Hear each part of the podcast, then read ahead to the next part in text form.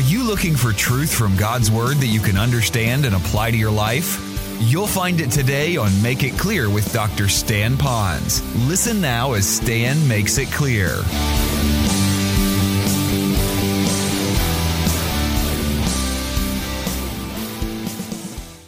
Sometimes this is the one you can argue the most passionately about, and it's the one that sometimes actually takes the person across the line into faith in Christ. And what I mean by subjective reasoning is simply this. I might not be able to give you all the little facts about archaeology and all the different tells and all the different mounds and all the different cities. I might not be able to give you all the prophecies, chapter and verse. I certainly may not be able to give you all the science, but I can tell you this. Listen. Jesus Christ, this Word, works in my life. You can take all the rest of the stuff away, but you'll never take away the faith I have in Jesus Christ. Answers to prayer, peace, absolute guilt. Watch this. I don't know, this is a man thing, I think, but how many times I've lost my keys. I've had extra sets made just so when I do, so I don't have to tell Carol. So but when I find my keys, you know what's so interesting? Is I don't keep looking any longer. Did you hear what I just said? When you lose something, you can't find it. When you find it, you don't look any longer. I remember as a 16-year-old kid growing up, I was looking, how do I get to heaven? What do I need to do? Fearful of death. And finally I cried out, oh God, whatever it is, show me how I can go to heaven when I die. Not a month later, that prayer was answered. I trusted Christ as my Savior. The fear factor was gone. The guilt was gone. A whole new life with Christ began. And I wouldn't trade a minute of it except for the times that I didn't walk with the Lord when I could have and should have. But it wasn't His fault. So, you need to be properly prepared, and it's not that difficult to do. And I pray that each one of you realize that there's a lot out there today to help you to become that properly prepared. So, if Christianity has worked in your life, maybe that's your only argument right now, but it will work. Let's look at number 3. Let your gentleness be genuinely communicated. I really like it. We start out with being focused, and then you got to be prepared. But once you're prepared, you're ready to deliver it. And when you do it, let your gentleness be genuinely communicated. Look at the verse, the end of verse 15 and 16. It says, yet do it. What? Make your hope known. Defend your faith. That's like making your hope known with gentleness and respect. If this is your Bible, would you circle the word gentleness and respect? Those aren't difficult to do. And having a good conscience so that when they slander you and those who revile your good behavior in Christ may be put to shame. But really circle the word gentleness and respect. What I'd like you to do is, I don't think you're doing this, but in case there's some of you that might, you might look at some of the senior saints that are here, the mature Christians that seem to be talking a lot about soul winning. They quickly engage someone about the gospel. They've led someone to the Lord. They talk about it a lot. And all of a sudden you think that their style is what did it. So some of you might look for those that are really dynamic in their personalities, sanguine, high-eye personalities, or those that are really maybe outgoing or have an ability to really spin a phrase or something, and you think, I've got to be like them in order to get out the gospel. So that's going to be for them and not for me. I really want you to know that that's not it. God will use whatever personality. My personality will attract some people, and my personality will repel a lot more sometimes. And so it's not so much about your personality. What it is about is what that verse says. Gentleness. It's not about being outgoing or not outgoing or people-oriented or task-oriented or intelligent or not intelligent or having a Bible college education or not. It just says whoever you are, you love the Lord with all of your heart, soul, and mind, and you really do love your neighbor and you want to reach them, then just do it with gentleness. Just do it with a little bit of respectability. They're another human being. You say, yeah, but they're lost, and they're ugly, they're mean, they're nasty. Let me just tell you, that's how we were before we trusted Christ in our own way. Do I hear an amen on that? We were like that, and some of us maybe sometimes come back to that. I don't know. But my simple point is this. We can all do it with a very gentle way. How do you know that you have an attitude of gentleness? Well, a couple of the ways might be that, you know, the words of Christ when we speak will be more prominent than ourselves. We'll give more scripture than ourselves. I think one way that you'll know if you got the right attitude, and I'll give you the points in a moment, but is that when that unsaved person who generally is very reluctant to even get around Christians, let alone Christ, when you do engage them in a conversation about making your hope known to them, at the end of that conversation, they walk away and they say, wow, I've never met a Christian like that who was kind and caring and thoughtful and let me talk and asked my questions and was honest with me and had some answers for me, that cared for me, that was tender when I spoke. That will tell you that you don't need a razzle-dazzle personality or a long pedigree of how many Bible classes you've been to, although all that is helpful, but your confidence is going to be in the Lord, and your own ability is simply gentleness. And by the way, that's not difficult because that's fruit of the Spirit. That's His gentleness inside of you let loose. That's all that it is, and you can be that. Anybody that's a Christian can be that, no matter how old you are. But what might be a couple of those that you'll keep in mind? Number one, if you are this way, gentle and respectful, people will be ashamed that they thought something bad about you.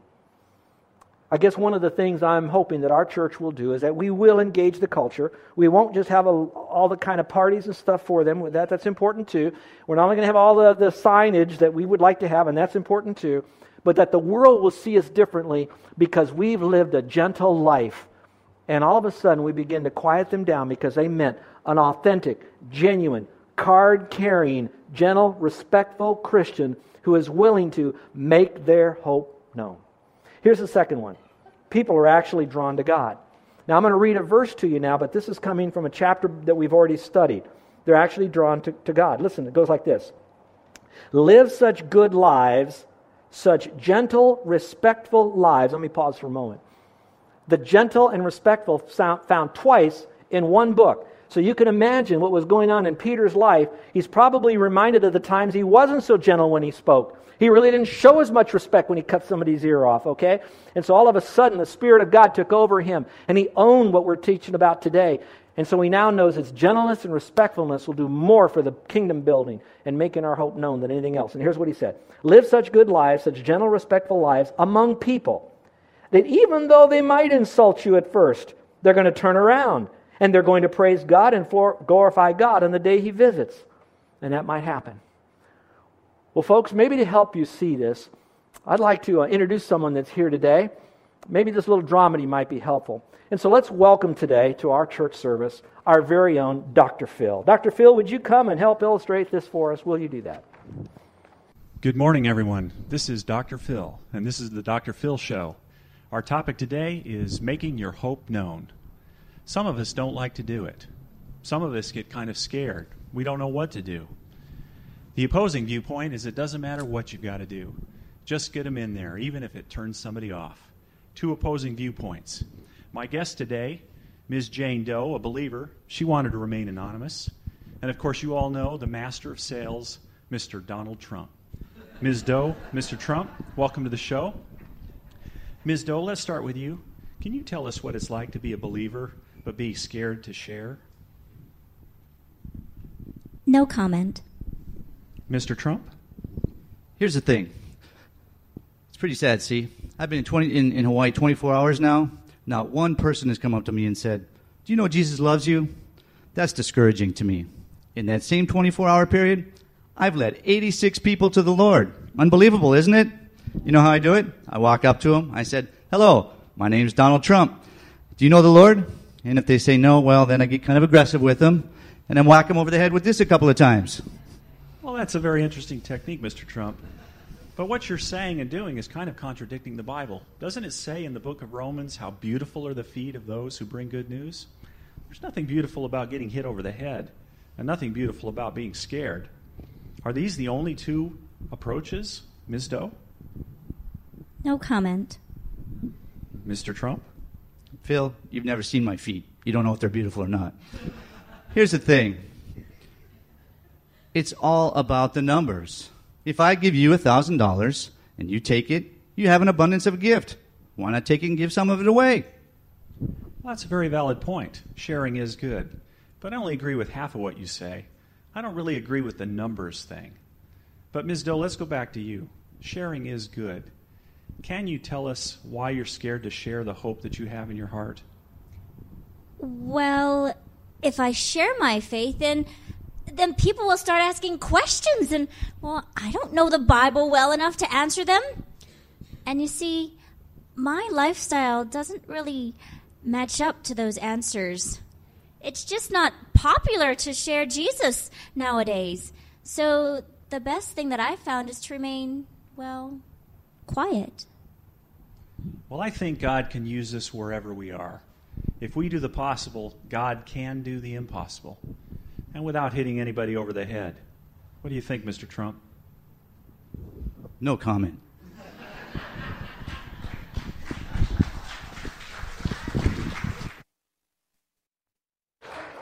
Well, I think you actually saw two opposite ends of sharing the faith. One is very aggressive, and one sometimes is way too quiet. And all you need to do is to find out pretty much where are you, where that you could be. Some of you that are needing to be a little bit more assertive in your faith, where you might be able to be more assertive with people, because you have that hope and it should excite you. And those of you that are really kind of almost hitting people over the head, maybe not back down on your assertiveness and reach people for Christ. Maybe just back down on your aggressiveness in reaching people for Christ. Well, we've learned a couple of things. Being properly focused, we learned about being adequately prepared and genuinely communicating the gospel. But there's one last point, and that is we need to make sure your confidence is courageously maintained.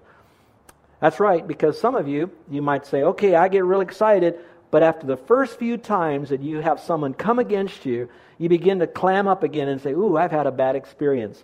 Now, I think there are enough of you that have been involved in sales and marketing and been to enough seminars that probably told you that if you're a salesman and you go out to 10 customers, generally out of the 10 people you go to, you'll make a sale with 2 of them and the other 8 you won't.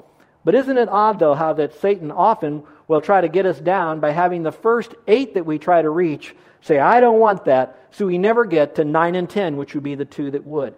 And so just by the law of averages, you just share your faith. You share it out in a way that tells other people, I have hope in Christ. And I'll tell you, you will start seeing results. But you have to maintain that level of commitment as well.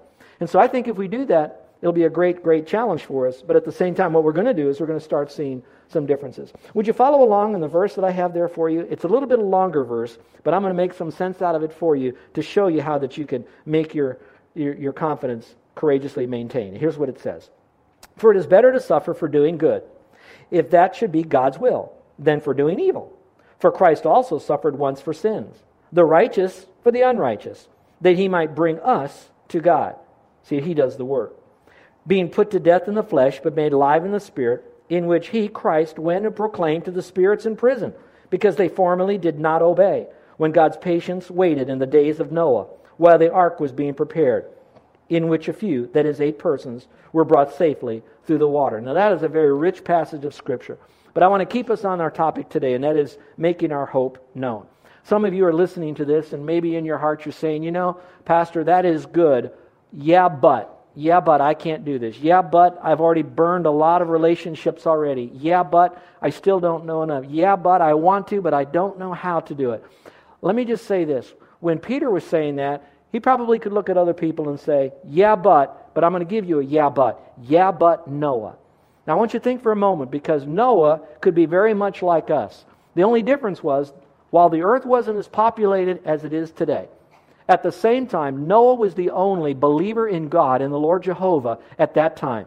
Now, think about that with me for a moment. How would you like to be the only person in the world that's a Christian? And yet God says to you, build an ark because there's going to be water. No one's seen an ark, no one has seen a flood, and yet you need to speak righteousness to a people that are highly unrighteous, and that's why they're going to be wiped out. Now let's forget about the world. Let's think about the island. Let's say this island had 1 million people on it, but you are the only Christian. Let's forget about the island. Let's just think for a moment your neighborhood or your school or your club or your committee or your team, that you're the only person there, and in a sense you might be the only Christian. Now, think with me for a moment. In that passage, it talked about the Lord doing this. Well, how could he do it? Because the Lord didn't come to the earth at that time. So in a way, he was subliminally there. When Noah was speaking, it was as if the Lord was speaking to them, because he was speaking the words of the Lord to those people. The difference then is, than it is now, is simply this. When you trust Christ as Savior, the Bible says Christ is now in us, the hope of glory. The Holy Spirit, God, is now within us, who wasn't in Noah. So now we really have Christ in us. Where Noah had kind of the Lord there in essence, we have the Lord personally with us. So now I look at Noah as my example of maintaining my courage in sharing the gospel. Here's 3 ways to look at it. First of all, if Noah had Christ with him, so do we. So I want you to know the Lord did not give you a command from some headquarters and he stays in some place without him already knowing what persecution is all about and without him being there with you in the midst of whatever you're going to go through. How beautiful that is. Just think, you trusted Christ as Savior. It's like your pilot light went on. When you surrender to the Lord as the Lord of your life as a Christian now, it's like igniting that pilot light in the afterburners for the Lord.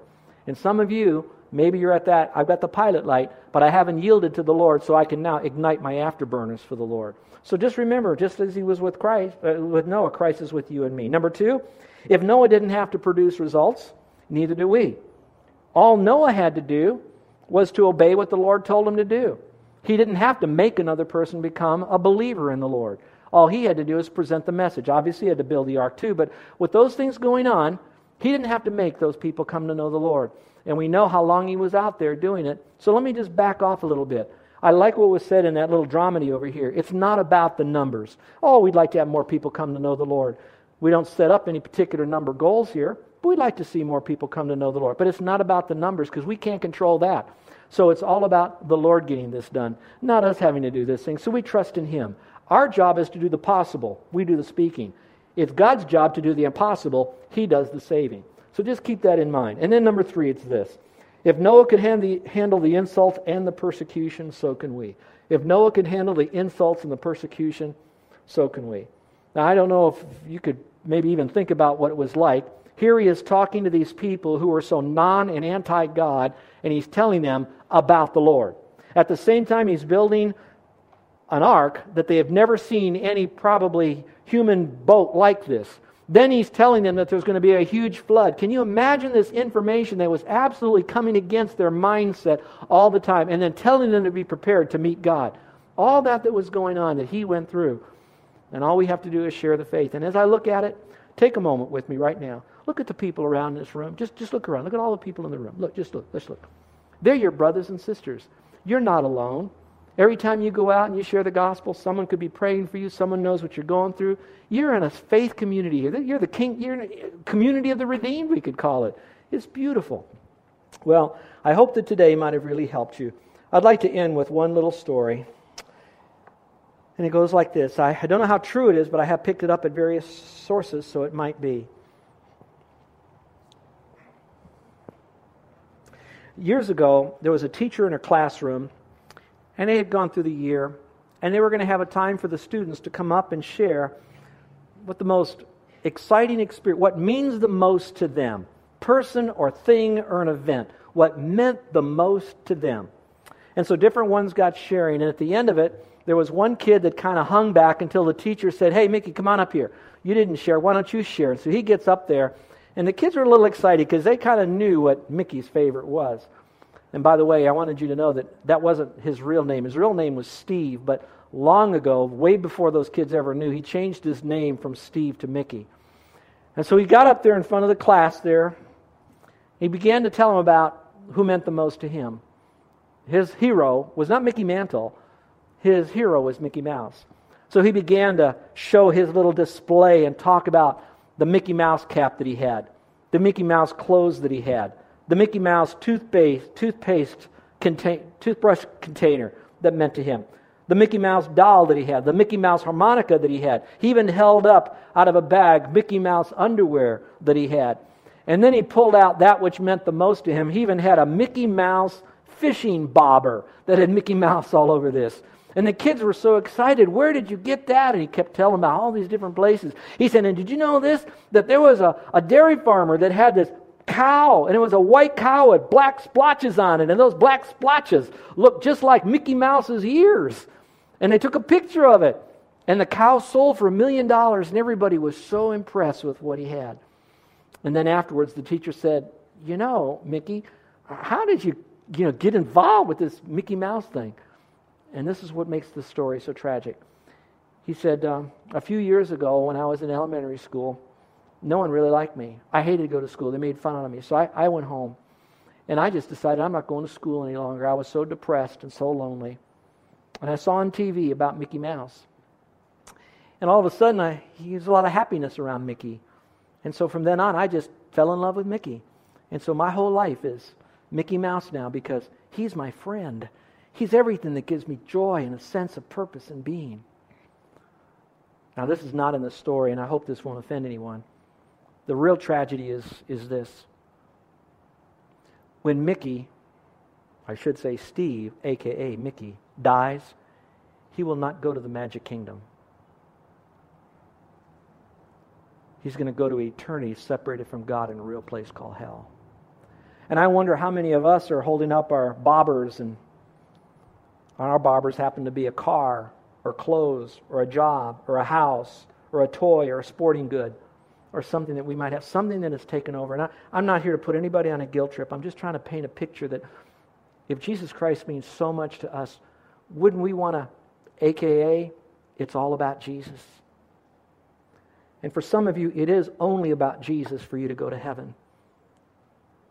And so all you have to do is to come to Him and say, Lord, I am lost. I am without hope. I want to be assured of going to heaven. I want that peace that only You can give me that I hear other Christians have. And so simply say, Lord, I'm coming to You, a broken individual, knowing that my good works will never get me there, but Your forgiveness will. And You said, if I believe that You are the Lord who died for me, then I'm trusting in You and You alone for the forgiveness of my sin. I promise you, my friend, on the authority of God's Word, he that believes on Him, Christ, is not condemned. But he that believes not is condemned already. And if you believe, you could know you have eternal life. And there's a room full of people that would spend as long as it would take to tell you Jesus makes the difference. And for those of you that are Christians, in what way will you make your hope known? Maybe for some of you, it's inviting people to a meeting where the gospel is given. Maybe for some of you, inviting kids to a water where it'll be given every week. Maybe for some of you, it's passing out a tract a little bit. Maybe for some of you, it's simply inviting people every day with whom you work, bring them to church to hear the message and let God's Word change their heart because you are passionate about making your hope known. Let's pray, shall we? With every head bowed and every eye closed. This is an opportunity for you to really rest upon Jesus Christ. For in Christ is all hope. He said He would die. He said He would rise again from the dead, and He did all of that. He conquered death, sin, Satan. He was seen of people after He rose again from the dead, so it's been validated by witnesses, so it's truth. And so everything about Christ is truth because He is the truth. And He says to you, if you have eternal life, you have a home in heaven, and that is your hope, sins forgiven, and an eternal relationship with Me. But you must do the believing. I did the paying for your sin part. You must do the believing now. That's your part. Would you now call upon the name of the Lord to be your Savior? It's not believing and behaving that gets you into heaven. It's just believing. So if today you're trusting Christ to be your Savior and you'd like for me to pray for you with no one looking around, I'm going to ask you to slip up your hand. Now, raising your hand won't get you to heaven. I know that. You know that. I don't want you to feel uncomfortable if you don't feel comfortable raising your hand, so don't. But for those of you that are in your heart, you're saying, but I want to connect with you, Pastor. I want you to know that something's happening right now because I'm trusting Christ. I've got hope now I've never had before. I know that my sins are forgiven. I have a home in heaven. You don't have to tell me that out loud, but I just want to know if today is the day you called upon the Lord and you'd like for me to pray for you. Would you slip up your hand? Is there anyone at all? Put it up, put it down. Put it up, put it down. All right, Christians, how many of you, the Lord was speaking to you, to be a little bit more assertive in your evangelism, making your hope known? Not aggressive, but just assertive. Just sharing one satisfied customer to another person so they can become a satisfied customer. Your personal testimony, your reason for trusting in Christ. And you'd like for me to pray for you because you're going to be more alert to opportunities for why you've been left on this earth. Because you want to make your hope known. Would you slip up your hand? Amen. Our Father in heaven, I pray that our church would continue doing what we're doing by providing quality events that people can come to and not be ashamed for their friends to see it and participate where the gospel is given. That we would have quality literature and other means to communicate the gospel. But at the same time, we'd take it up a notch in our own personal witnessing and inviting people to hear the gospel. And so that, Father, that we will not just rely upon the things of man, but we rely upon your precious message For Father, you said to go on all the world and preach the gospel.